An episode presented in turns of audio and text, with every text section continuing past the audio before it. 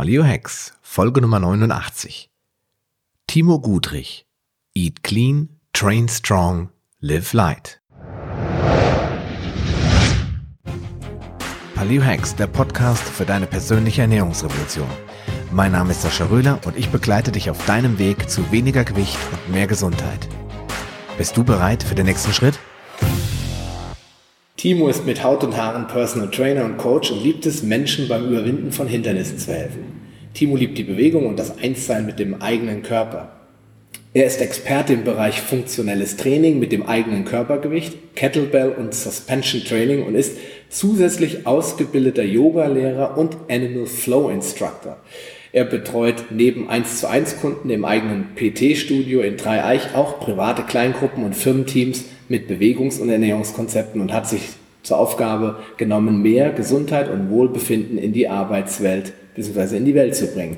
Und jetzt sitze ich hier bei Timo in seinem Personal Training Studio in Dreieich, Sprendlingen, mal wieder in einem Live-Interview und sage Hallo und herzlich willkommen, beziehungsweise das musst du eigentlich du sagen. Ja, servus. Schön hier zu sein. Ich freue mich auf unsere Unterhaltung und ja, ja, super. Also, ähm, das gleich mal zur Aufklärung. Es klingt jetzt heute ein bisschen anders, klingt ein bisschen hallig oder hallisch, hätte ich mal gesagt. Es halt ein wenig. Das liegt daran, dass wir in dem äh, Personal Training Raum vom Timo in äh, Sprendlingen sind. Und es ist so ein, wie groß ist das hier? 100 Quadratmeter. 100, mit, unten mit dem unteren Level 130 Quadratmeter. Also 130 Quadratmeter und außer Geräten steht halt nur eine Couch drin, auf der sitzen wir jetzt und dementsprechend halt es vielleicht ein bisschen und hoffe, das stört dich nicht zu sehr. Aber es hat einfach so gut gepasst. Ich wohne 50 Kilometer von Timo entfernt und dachte, dann kann ich mal wieder ein Live-Interview machen und im Anschluss können wir uns noch ein bisschen seinen Trainingsraum genauer angucken. Ja, und ähm, ich fange wie immer an beim Timo die Frage zu stellen. Ähm, Timo, du bist eingeladen auf einer Grillparty, aber nicht in Dreieich, weil da kennst du ja wahrscheinlich viele Leute, sondern in Castro Brauxel.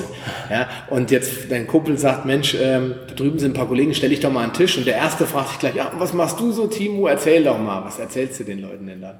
Ja, ich bin der Timo. Als Personal Trainer bin ich Experte für ähm, Bewegungsprogramme die ähm, die Leute in ihrem sehr äh, sitzlastigen Alltag äh, dazu bringen, wieder eine bessere Verbindung zum Körper zu haben, den Körper zu spüren, leistungsfähiger äh, zu werden und ähm, gesünder durchs Leben zu gehen. Das ist ja auch mein Thema, nämlich gesünder durchs Leben gehen. Und meine erste Frage ist immer, was heißt denn eigentlich gesundes Leben für dich? Das ist ja für, eigentlich sind es immer zwei Bausteine. Einmal die Ernährung und einmal die Bewegung. Du bist jetzt so mehr in dem Bewegungsbereich, da kommen wir später auch noch, aber was ist für dich jetzt zum Beispiel eine gesunde Ernährung? Mhm.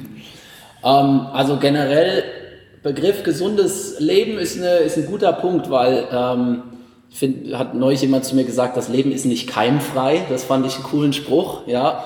Also es gibt so viele Faktoren, die auf uns einwirken oder nicht einwirken. Und wenn man, also ich finde es immer ganz schwer, das im großen Ganzen alles zu erfassen, weil das ist ja ein Spektrum. Man kann sich über alles Gedanken machen. Man kann sich Gedanken machen über die Strahlung durch irgendwelche äh, Handynetze bis hin zu äh, Mikrosubstanzen, zu Aluminium, was wir einatmen und keine Ahnung, ja. Ähm, aber im Groben und Ganzen denke ich, ähm, ein gesundes Leben ist eins, was schon nah an dem Naturzustand ist, äh, von dem wir alle herkommen und der sich in den letzten Jahren halt immer schneller und immer schneller verändert, mhm. äh, immer technologielastiger. Ähm, Bewegung spielt eine immer untergeordnetere Rolle. Ja, wir sind Experten darin, dass Maschinen und Computer Aufgaben für uns übernehmen. Ja, und mhm. ich denke, dem muss man einen Gegenpol setzen ähm, auf der Ernährung das Gleiche. Maschinen bearbeiten unsere Nahrung immer mehr. Wir essen immer mehr verarbeitete Produkte, die weit weg sind von ihrem Natu Naturzustand. Also da hätten wir schon direkt die Bewegung, die Ernährung abgedeckt. Also ich denke, im Groben, gesunde Ernährung ist eine Nahrung, die nah an ihrem Naturzustand ist und nicht gerade 10.000 Kilometer von woanders hergeholt ist, sondern vielleicht auch noch in meinem Umfeld gewachsen und gereift ist unter der Sonne. Und der dritte Punkt, bei, bei Fit und Gut haben wir ja auch das Motto Eat Clean, Train Strong, Live Light. Und der mhm. dritte Punkt ist für mich das Thema Live Light. Ähm, das würde ich beschreiben als so eine, eine, gewisse Achtsamkeit, eine Verbindung zu sich selbst, ähm, dass man sein eigenes Kopfkino ein bisschen im Griff hat und möglichst mit positiven Glaubenssätzen durchs Leben läuft. Und ähm, ich selbst versuche immer sicherzustellen, dass ich die drei Bereiche bei mir immer wieder ähm, abgleiche, mich immer wieder frage, ist da eine gute Balance drin? Und wenn die da ist, dann fühle ich mich äh, gesund. Äh, und auch nur dann kann ich meinen Job gut ausüben, das an andere weiterzugeben. So, ja. Das ist, glaube ich, auch wichtig äh, für uns alle, dass wir ähm, auch nur dann unser Ganzes geben können, wenn wir im Innersten erstmal gesund sind. Und dazu zählen, wie du ja gerade gesagt, äh, gesagt hast, für mich auch erstmal Ernährung, Bewegung und was du gesagt hast, oder Live Light, das ist für mich so das ganze Mindset-Thema, ja. die innere Einstellung, dass man eben nicht äh, unter Depressionen leidet, weil dann ist es natürlich schwierig, an der Ernährung was zu ändern, wenn man mit sich selbst völlig im Unreinen ist. Ja. ja.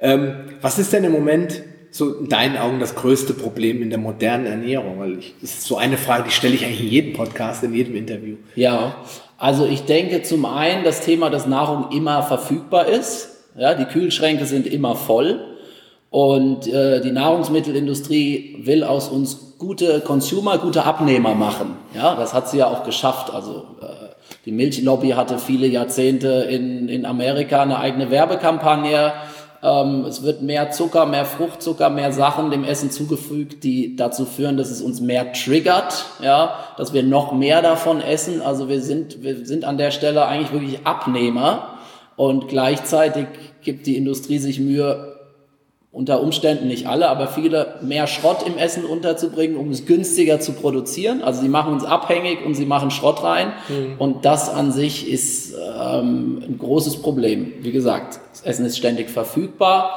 Und wenn man nicht sehr nah bei sich selbst und bei seinem Körper ist, dann verlieren viele Leute das Gefühl von, wann habe ich wirklich Hunger und wann habe ich eigentlich nur Appetit oder irgendwas externes sagt mir, jetzt, könnt, jetzt müsstest du ja mal wieder was essen. Ja, und die Kombination in Verbindung mit zu wenig Bewegung ist, was die ganzen Thematiken produziert. Übergewicht, äh, Diabetes und alles, was man da noch hinten dran hängen könnte. Ja, das ist ja so ein wichtiger Punkt bei der, bei der Paleo-Ernährung auch, dass wir, ähm, wenn man Paleo halt nicht so bierernst nimmt, sage ich mal, dass es die Ursprünglichkeit ja damit abgedeckt wird, dass die die Regionalität, man versucht die Regionalität natürlich abzudecken, es ist vielen nicht möglich, ganz einfach, weil sie nicht so viel Geld verfügbar haben, dass sie sich jetzt sehr regional und ursprünglich ernähren können. Da bin ich aber der Meinung, tut sich was. Wir merken, dass immer mehr Weidefleisch äh, und Produzenten auf den Markt treten. Also ich sehe da schon positive Entwicklung, dass es auch der normale Mensch bezahlen kann. Aber was ist in deinen Augen noch so besonders? Weil Paleoernährung, viele hören jetzt zu und sagen, ja, ich habe jetzt mal drei, vier Folgen gehört von dem Podcast, aber was ist denn jetzt so besonders daran? Warum hilft mir das vielleicht ursprünglicher oder natürlicher zu leben? Ja, also ich finde den Paleo-Ansatz, ähm, auch wenn wir wieder unseren Claim, Eat Clean nehmen, es ist einfach eine sehr cleane Ernährungsweise, ja, ähm, die ja schon an sich ausschließt, dass man irgendwie Industrienahrung zu sich nimmt, dass man sein System mit Sachen belädt, die es gar nicht irgendwie aufnehmen oder verstoffwechseln kann. Ähm, ich finde den Ansatz vom Thema äh, Nahrungshäufigkeit, wann esse ich, wie viel Abstände habe ich, also das intermittierende Fasten und so dieses ganze äh, drumherum, das Konstrukt um die eigentlichen Nahrungsmittel sehr sinnvoll. Ähm, ja. Sauber essen.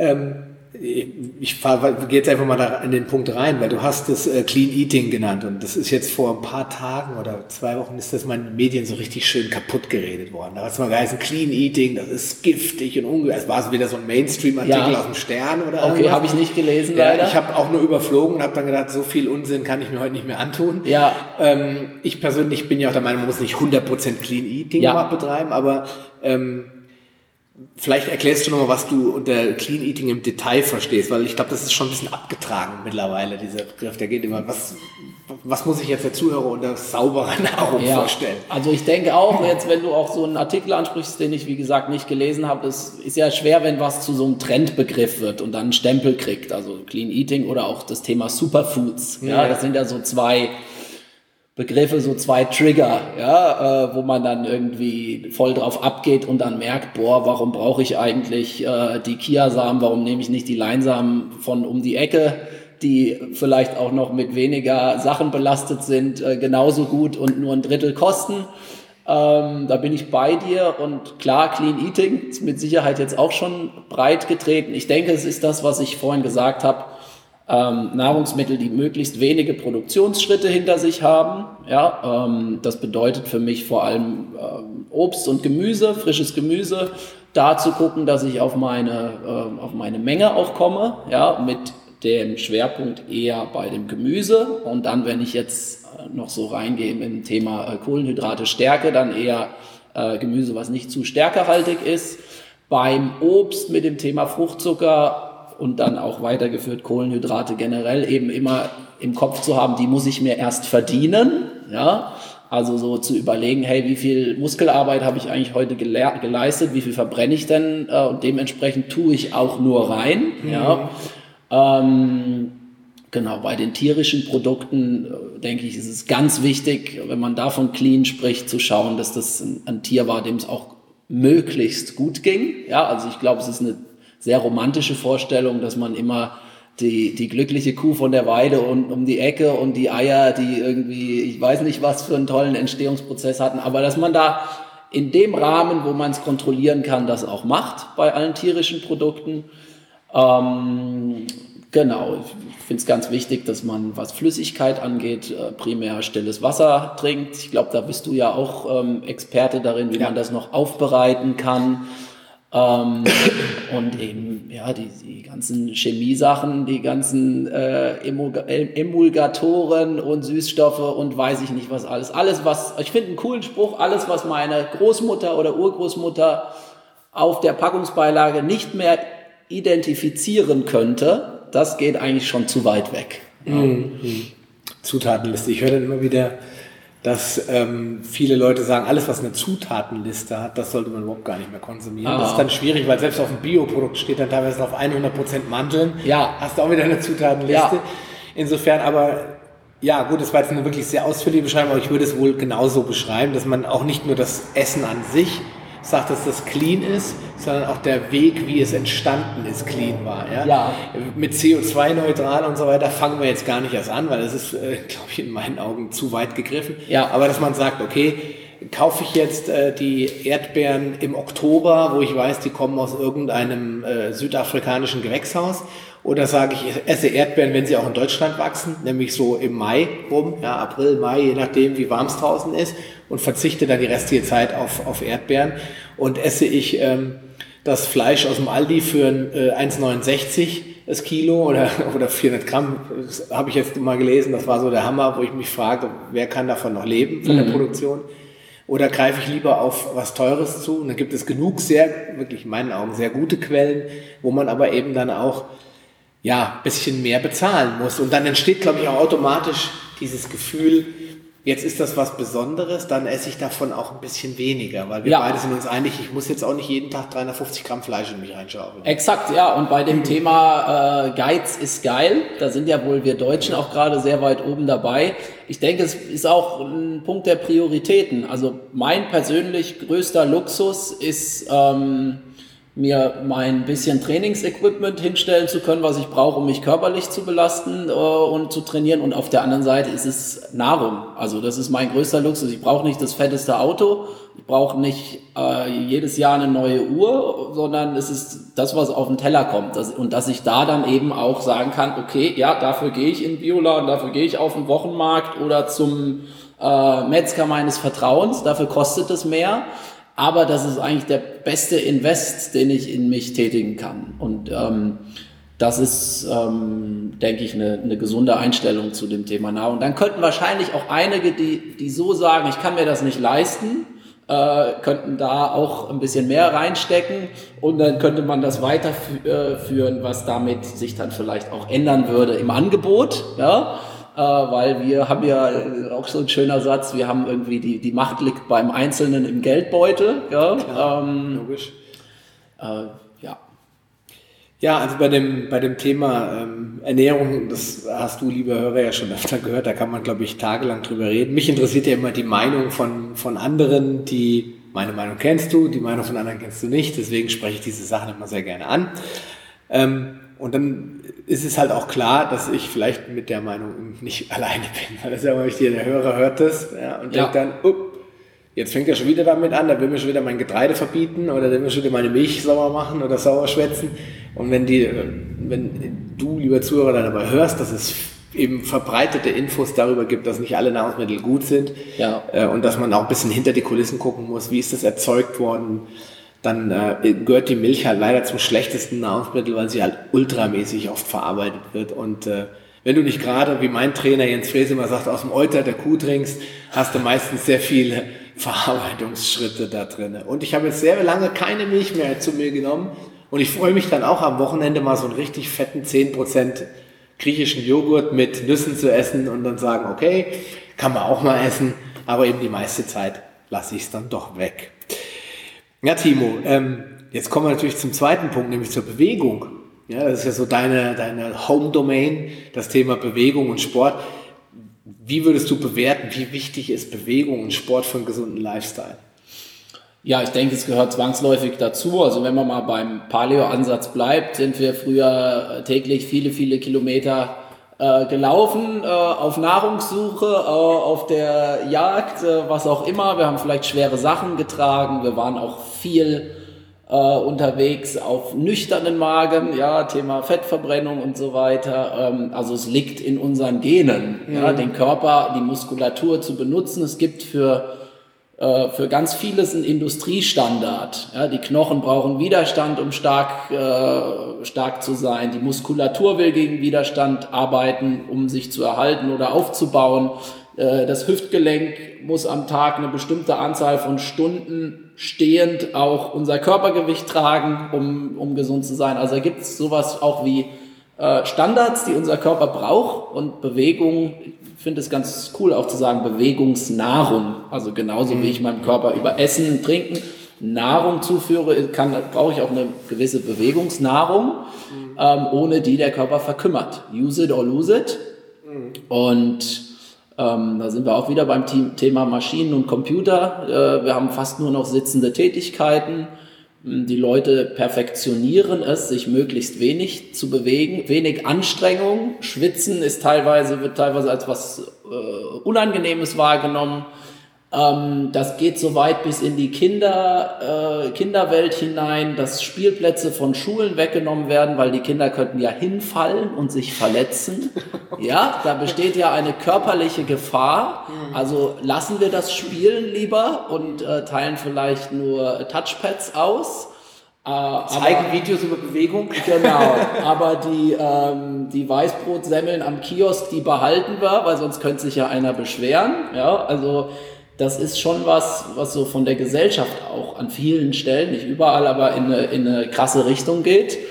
Und ähm, da muss man bewusst einen Gegenpol setzen, ganz klar. Ja, weil ähm, ab, einer, ab einer Dauer von 30 bis 40 Minuten Sitzen bin ich in der Unterversorgung. Das Blut zirkuliert langsamer, ich habe weniger Sauerstoff im System und das macht, macht was mit dem Körper. Ja. Ist das einer der Gründe, warum die Leute krank, äh, krank müde werden bei Büroarbeit? Auf jeden Fall. Müde, unkonzentriert, dizzy, ja. Und das, da beschäftigen wir uns viel mit. Also wir haben viele Unternehmen, die wir beraten. Ähm, und da ist ein ganz großer Punkt, diese kurzen Sitting Breaks einzubauen. Möglichst regelmäßig. Und das kann ja ein weites Spektrum haben von einfach mal aufstehen, äh, sich einen Tee holen oder mal eben nicht eine E-Mail an den Kollegen, sondern das eine Treppen, äh, die, die eine Etage zu Fuß nehmen und ihm äh, face to face sagen oder dann auch Arbe äh, Ausgleichsübungen am Arbeitsplatz. So, also das, ich denke, da kann man viel machen, da muss man viel machen, weil so dieser Satz Sitting is the new smoking, ja, Sitzen ist das neue Rauchen. Ähm, gibt ganz viele Studien drüber, gerade neulich vom äh, Leo Bruin-Boom, KPNI, klinische Physioneuroimmunologie, einen Vortrag gehört oder eine Studie gezeigt gekriegt, die das zeigt, dass bei, ich glaube, über 30-Jährigen wirklich die Effekte von viel Sitzen, die negativen gesundheitlichen Effekte von viel Sitzen, dem von ein paar Zigaretten am Tag rauchen, im direkten Vergleich überwiegen. Um jetzt gar nicht auszumalen, wenn äh, derjenige, der so zu dem typischen sitzenden Mensch gehört, jetzt auch noch raucht. Genau, Dann wenn hast das du ja quasi zusätzlich, dann hast du ja, quasi doppelt also so die, die perfekte Kombination, das ist, ich finde es ganz schön, Ratgeber zum Krankwerden. Ja, da könnte man dann sagen, sitz mindestens acht Stunden am Tag, isst viel Zucker und äh, verarbeitete Produkte, Ähm, genau. Schlaf nur noch sechs Stunden? Schlaf nur noch sechs Stunden, rauch viel und fahr dir den vollen Kopfstress, check am besten noch direkt vorm Schlafengehen deine E-Mails. Dann äh, hast du eine gute Chance. Äh, und Komasaufen, ganz wichtig. Ja, Komasaufen, genau. Also man könnte das bestimmt, man könnte da eine gute, das, das wird sogar Spaß machen, oder? Oder das würde vielleicht auch Augen öffnen ich glaub, Wenn man da mal, da müssen wir mal eine Liste machen. So die, genau. die, die Top So ein bisschen 10. kabarettistisch. Ja, ja. Also, die mit diesen zehn Dingen wirst du definitiv bald sterben. Ja. Oder nicht alt werden. So. Ja, viele Menschen, äh, die brauchen das in der Tat. Also ich habe das ja schon öfter gesagt, ja, mach das ruhig, dann wirst du halt nur 40 und mhm. dann lachen die Leute und denken wirklich drüber nach. Mhm. Weil es manchmal hilft wirklich dieser Humor, den Menschen darauf aufmerksam zu werden. Ich sage deswegen auch immer so, Kuhmilch ist gesund, sagen die Leute, da sage ich immer, ja, hast du vollkommen recht, fürs Kalb. Mhm, ja. Und dann denken die Leute nach, äh, ja, stimmt, das ist auch fürs Kalb. Warum solltest du es dann trinken? Ja? Ah. Natürlich will jetzt keinem sein Milcheis verderben oder mal ein Stück guten Käse ähm, mit äh, Feigensenf zu essen. Aber es geht ja um die Regelmäßigkeit, um die regelmäßige Zuführung. Das genau. ist ja auch bei dem ganzen Thema Bewegung so wichtig. Ja, regelmäßig. Genau. Wir nennen das bei uns also, oder ich sage oft eine starke Routine. Ja, die erlaubt ja trotzdem Ausnahmen, aber ich brauche so meine meine Abläufe, meine Routinen, zu denen ich wieder zurückkehre immer wieder. Du fragst ja auch viel sowas wie starke Morgenroutine ab und so, ja, da geht's ja auch darüber. Also, oder das ist bei, bei diesem ganzen Thema das Hauptding, was, Themen, das Hauptding, was tue ich regelmäßig? Ja, und das ist ja auch, warum so ein Ansatz wie irgendwie eine Diät oder das vier Wochen Crash-Programm oder so nur bedingt funktionieren. Und das ist auch, was wir im 1 zu 1 Personal Training versuchen, eine langfristige Reise, ja, was, was nachhaltig funktioniert und was dann zum richtigen Zeitpunkt genug Benefit, spürbaren Benefit bringt, dass man merkt, boah, yes, jetzt geht's mir wirklich besser, das bringt ja was, das macht Spaß, jetzt mache ich auch weiter. So, ähm, und da habe ich jetzt was ganz Interessantes zugehört, deswegen sage ich das jetzt mal. Und zwar Matthew Mockridge, das werden wir auch in die Shownotes, äh, Shownotes packen, der hat das 66-Day Journal rausgebracht. Ja. Bei Amazon kann man das auch finden. Und da beschreibt er, das ist ja, ist ja tiefenpsychologisch begründet, das hat er sich ja nicht ausgedacht, dass es 66 Tage im Schnitt dauert, bis ja. sich eine Routine so manifestiert hat. Weil wenn du, lieber Hörer, morgens aufstehst, muss dir auch keiner sagen, putz dir die Zähne. Das machst du ganz reflexartig oder abends, je nachdem, oder morgens und abends, je nachdem, was du für eine Gewohnheit hast, je nachdem, wie dir deine Kinderstube das beigebracht hat. Du fragst jetzt auch nicht warum. Und das gleiche ist, warum gehen die Leute nicht morgens einfach 30 Minuten, nicht unbedingt joggen, aber mal einen Spaziergang machen auf nüchternen Magen zum Beispiel. Warum gehen die Leute morgens nicht eine halbe Stunde meditieren, Yoga machen, sich vor den Kamin setzen, ins Feuer starren oder was auch immer. Irgendwas machen, was ihr Leben besser macht und das 66 Tage durchziehen, damit es sich auch manifestieren kann und dann fällt es auch leicht. Mhm. Das ist eine gute Frage. Ne? Ja. Und ihr macht das jetzt mit euren Bewegungsprogrammen auch so, dass ihr sagt, okay, wir wollen die Leute konditionieren. Wiederholbarkeit, genau. Und jetzt gerade die, ähm, die kurzen, unkomplizierten Wiederholungsprogramme, also sowas über, über sowas wie einen kurzen Bewegungs, eine kurze Bewegungsfolge oder sagt man gern Flow zu, der vielleicht nur fünf, acht, maximal zehn Minuten dauert, den ich aber erstmal versuche, genau wie das Zähneputzen täglich einzubauen, mhm. der schon mal die Basis bildet. Weil oft ist es so, Leute nehmen sich, gerade auch wenn die selbst trainieren wollen, die nehmen sich mega Trainingsprogramme vor mit einem hohen Volumen, die dann auch lange dauern und dann kriegen sie es nicht umgesetzt. Mhm. Ja, und das ist ja auch so das Thema des funktionellen Trainings mit dem eigenen Körpergewicht, wo ich ganzheitlich trainiere, viele große Muskelgruppen drin habe, dass ich auch in kurzer Zeit ganz ordentlich was ähm, umgesetzt kriege, einen guten Reiz setzen kann. Und da versuchen wir halt auch gerade mit diesen Kurzprogrammen, dass die Leute wirklich in eine Regelmäßigkeit reinkommen. Das ist jetzt ein wichtiger Punkt. Jetzt sind wir nämlich beim Functional Training oder beim funktionellen Training. Äh, viele hören das sicherlich jetzt zum ersten Mal. Beschreib doch mal kurz, was äh, Functional Training ist. Ja, also der Begriff äh, wird mittlerweile in der Fitnessindustrie so als äh, nicht nur Trend, sondern Megatrend wahrgenommen. Die ganzen großen Studios, Studioketten versuchen jetzt auch oder haben schon Flächen freizuräumen von ihren ganzen Maschinen, wo, äh, wo isoliert trainiert wird, wo eigentlich nur stupide gepumpt wird ähm, und machen dann da tolle Bodenbelege, stellen da Kettlebells, Sling Trainer, irgendwelche Bälle zum auf den Boden slammen hin, äh, Türme, die ich hochklettere und verkaufen das dann als hippes Functional Training. Mhm. Äh, funktioniert an der Stelle nur teilweise, weil es eben so komplex ist das funktionelle Training mit dem eigenen Körpergewicht und deswegen eigentlich impliziert, dass ich eins zu eins oder in einer überschaubaren kleinen Gruppe das erstmal mit einem Trainer einübe. Genauso wie niemand mit einer komplexen Sportart, wie jetzt als Beispiel Tennis oder Golf, äh, sich einmal ein Video anguckt und dann auf den Platz geht und das perfekt spielen kann. Ja, also nochmal zurück zu deiner Frage, das war jetzt schon wieder zu weit ausgeholt. Funktionelles Training ist ein Training mit dem eigenen Körpergewicht, was eine möglichst hohe Übertragbarkeit auf den Alltag hat ähm, und wo es mehr um das Training von Bewegung als von ein, einzelnen Muskeln geht. Mhm. Ja. Zusätzlich zum eigenen Körpergewicht gibt es dann noch so äh, gute Tools, wie zum Beispiel ein Schlingentrainer, wo ich gut auch gerade die ziehenden Übungen abbilden kann. Ähm, ich weiß von dir, du trainierst gern mit der Kettlebell. Ähm, das ist auch ein, ein super Gerät, was man da implizieren kann. Aber einer der Vorteile ist auch, ich brauche jetzt keinen Maschinenpark. Ich kann das eigentlich überall ausführen. Es ist relativ ortsunabhängig.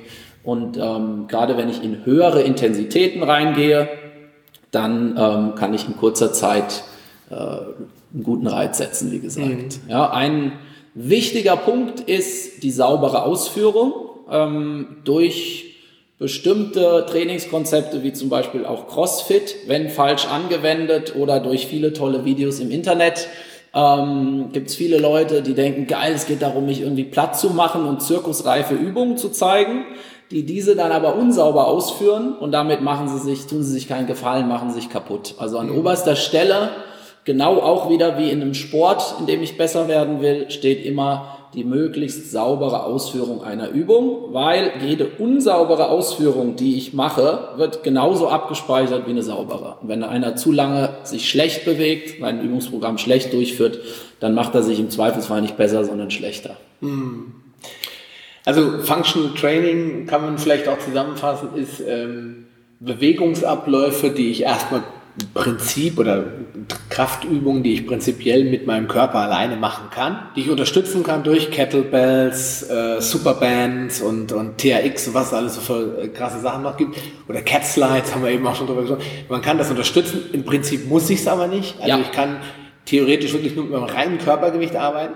Ich bin so effektiv, dass ich in der Regel bei 20, 25 Minuten am Ende bin, sage ich mal, wenn ich es gut mache. Ja. Das heißt, es ist zeitsparend. Ja. Das ist immer sehr wichtig, weil viele Leute sagen, oh, keine Zeit, ins Fitnessspiel zu gehen. Ja. Du musst also nicht mal losfahren, lieber Hörer. Du bleibst zu Hause, machst 20 Minuten und hast besser, viel effektiver trainiert, als wenn du eine Stunde einfach an irgendwelchen Butterfly-Geräten rumturnst. Ja. Und ganz wichtig, dass du viele Muskelgruppen ansprichst. Das ist, glaube ich, auch eine Stärke des Functional Trainings, dass ich halt, ähm, wenn ich einen Squat mache, also eine klassische Kniebeuge, damit mehr Muskelgruppen anspreche, als wenn ich mich irgendwo jetzt hinsetze und nur einen Beinstrecker nutze oder was auch immer. Ähm, also da kann man sagen, das sind so die wesentlichen Punkte. Viele Körpermuskulatur, also viel Muskulatur, ganzheitliche Übungen, ähm, leicht auszuführen, wenn man sie mal richtig grundlegend verstanden hat und vor allen Dingen zeitsparend und höchst effektiv. Kann man das so zusammengefassen? Das kann man so sagen. Vielleicht noch ein Unterschied zum klassischen Gerätetraining. Beim Gerätetraining Klar, da wechsle ich auch mal die Übung, aber da ist oft der Progressionsschritt einfach eine Scheibe mehr drauflegen, das Gewicht schwerer zu machen. Ja. Und das ist beim Training mit dem eigenen Körpergewicht äh, muss ich da eben über andere Prinzipien arbeiten. Also den Hebel verändern, ja, oder die Unterstützungsfläche verkleinern, um es mir schwerer machen. Da muss ich äh, mich noch ein bisschen mehr reindenken. Ja, also in die Progressionsstufen, weil wir wissen ja, ein Training ist nur dann effektiv, wenn es einen überschwelligen Reiz setzt. Ja, genau. also wer jetzt sein Leben lang nur die gleichen fünf Kilometer Joggingstrecke zurücklegt, der trainiert nicht mehr, sondern der erfüllt nur noch eine, bedient eine Gewohnheit. Und genauso ist es beim Functional Training. Wenn ich jetzt als gut trainierter Kerl 20 saubere, durchgedrückte Liegestütz schaffe, dann muss ich mir überlegen, wie mache ich die schwerer. Entweder ich ziehe mir eine Gewichtsweste an und erhöhe dadurch den Widerstand oder ich setze meine Füße vielleicht höher, dass die höher sind als meine Arme und ich so mit mehr Last auf dem Oberkörper habe oder ich ziehe vielleicht ein Bein seitlich ran, dass ich mehr Instabilität habe. Also da muss ich eben mit arbeiten und das eben Bezug nehmend auf mein komplettes Übungsprogramm. Und da geht es nicht um 20 verschiedene Übungen, sondern es geht um 5, 6 verschiedene Bewegungsmuster. Ja, also hört man oft von den Big Six oder manche sagen Big Seven, Big Five. Ja, also es sind so ein paar grundlegende Bewegungsmuster und auf die angewendet eben wie gesagt, erster Punkt, saubere Ausführung. Dann nächster Punkt, die richtigen Progressionsstufen wechseln und klar eine gewisse Regelmäßigkeit. Wer nur alle zwei Wochen trainiert, der wird auch keinen Effekt erzielen, klar. Genau, ja. Die Muskulatur hat er schneller wieder abgebaut, als es Exakt, ja. genau. Ja gut, das ist auch der, der Grund, warum ich oder wie ich zu dem Functional Training, wenn man so zeichnen kann, also dem Bodyweight Training auch gekommen bin, weil A, habe ich natürlich immer wenig Zeit, was nicht, eigentlich nicht stimmt, ist ein Glaubenssatz, aber ich nehme mir vielleicht einfach zu wenig Zeit dafür. Und ähm, ich mag halt Effektivität. Das war schon immer was, was mir gefallen hat. Ich habe damals den ersten Podcast gehört von Mark Maslow, Fitness mit Mark. Mhm. Und der hat dann immer gesagt, einzige, was du brauchst, ist diese sechs Übungen. Dann bist du grundlegend fit, wenn du sie gut machst und eben Varianten davon einsetzt.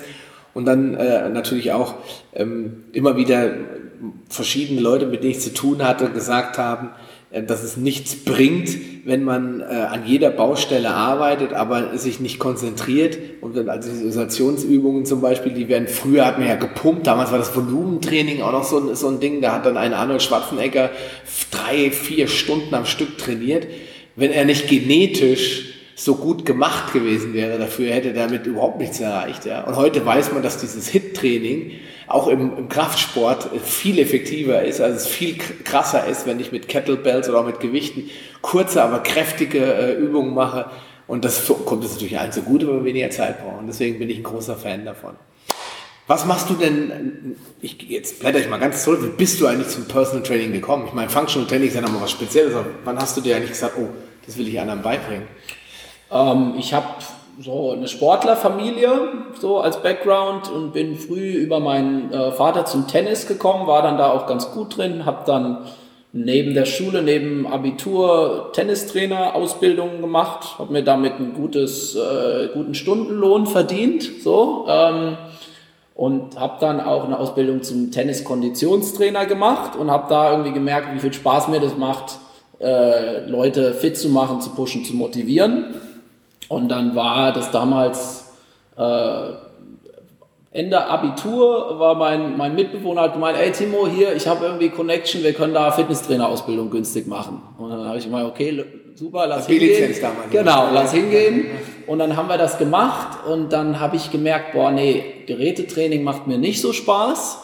Aber ich will die Schiene trotzdem irgendwie weitergehen, mich als Trainer weiter auszubilden. Und dann habe ich da die ähm, Personal Trainer A-Lizenz, mich direkt für das komplette Programm eingeschrieben, mhm. das durchgezogen.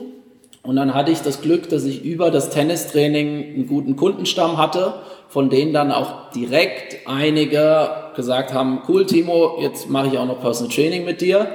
Und dann hatte ich da einen super Einstieg. Und das war jetzt vor 13 Jahren vielleicht, ähm, 12, 13 Jahren und seitdem habe ich das immer weiter ausgebaut. War ähm, im Ausland relativ früh in Amerika, habe da eine Ausbildung gemacht, die sind ja immer ein bisschen weiter, das heißt, ich habe viel Input von da gekriegt, den es hier damals noch gar nicht so gab, gerade in Sachen Training, Functional Training, das hieß damals nur noch nicht so.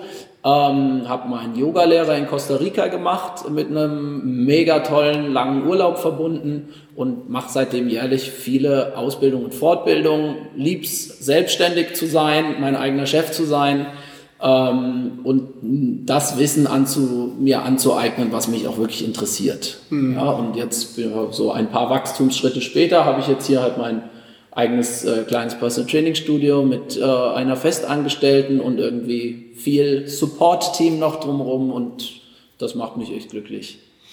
Das heißt, du warst ja nie ein Angestellter.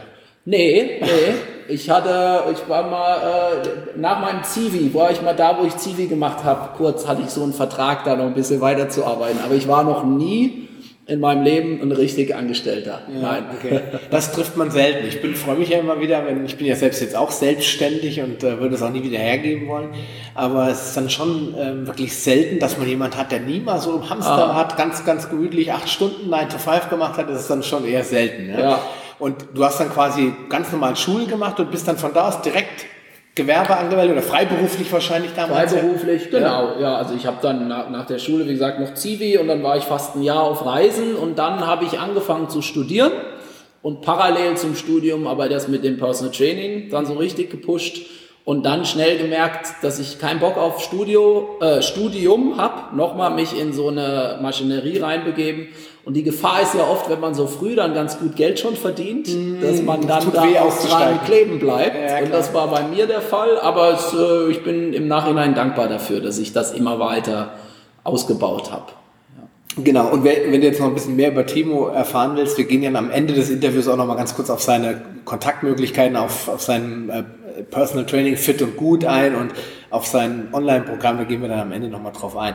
Ähm, wichtig ist jetzt noch mal, ich möchte jetzt gerne noch ein bisschen tiefer eindringen in das Thema, äh, deswegen habe ich das auch angesprochen, Personal Training. Ja, Personal Training. Da gehen wir in der Tat noch mal genauer drauf ein nämlich im zweiten Teil des Interviews. Du weißt ja, ab 35, 40 Minuten wird es einfach viel zu lang, um sich das an einem Stück anzuhören. Da gehe ich dann äh, in den zweiten Teil und so auch diesmal. Du wirst morgen also zur gleichen Uhrzeit Teil zwei des Interviews zwischen mir und Timo Gutrich hier wieder finden an dieser Stelle, also in deinem iTunes-Abo auf deinem Handy oder wo auch immer. Und wir werden natürlich über das Thema Personal Training sprechen. Welche Leute kommen so zu ihm? Wie ist überhaupt ein Personal Training gekommen? Ja, wir sprechen natürlich über sein Angebot, über das Projekt Sixpack und jede Menge andere Sachen. Es wird auf jeden Fall spannend. Also dranbleiben, morgen wieder einschalten. Bis dahin, bleib gesund. Dein Sascha Röhler. Schön, dass du dran geblieben bist. Auf paleohacks.com findest du weitere nützliche Informationen, die dir helfen, deine Ziele zu erreichen zum Beispiel Rezepte, Buchtipps und vieles mehr. Wenn dir dieser Podcast gefallen hat und du etwas für dich mitnehmen konntest, dann erzähle deinen Freunden davon und leite ihnen den Link zum Podcast weiter. Ich freue mich, dich bei einer der nächsten Folgen wieder begrüßen zu dürfen und wünsche dir viel Erfolg bei der Umsetzung deiner persönlichen Ziele. Bleib gesund, dein Sascha Röhler.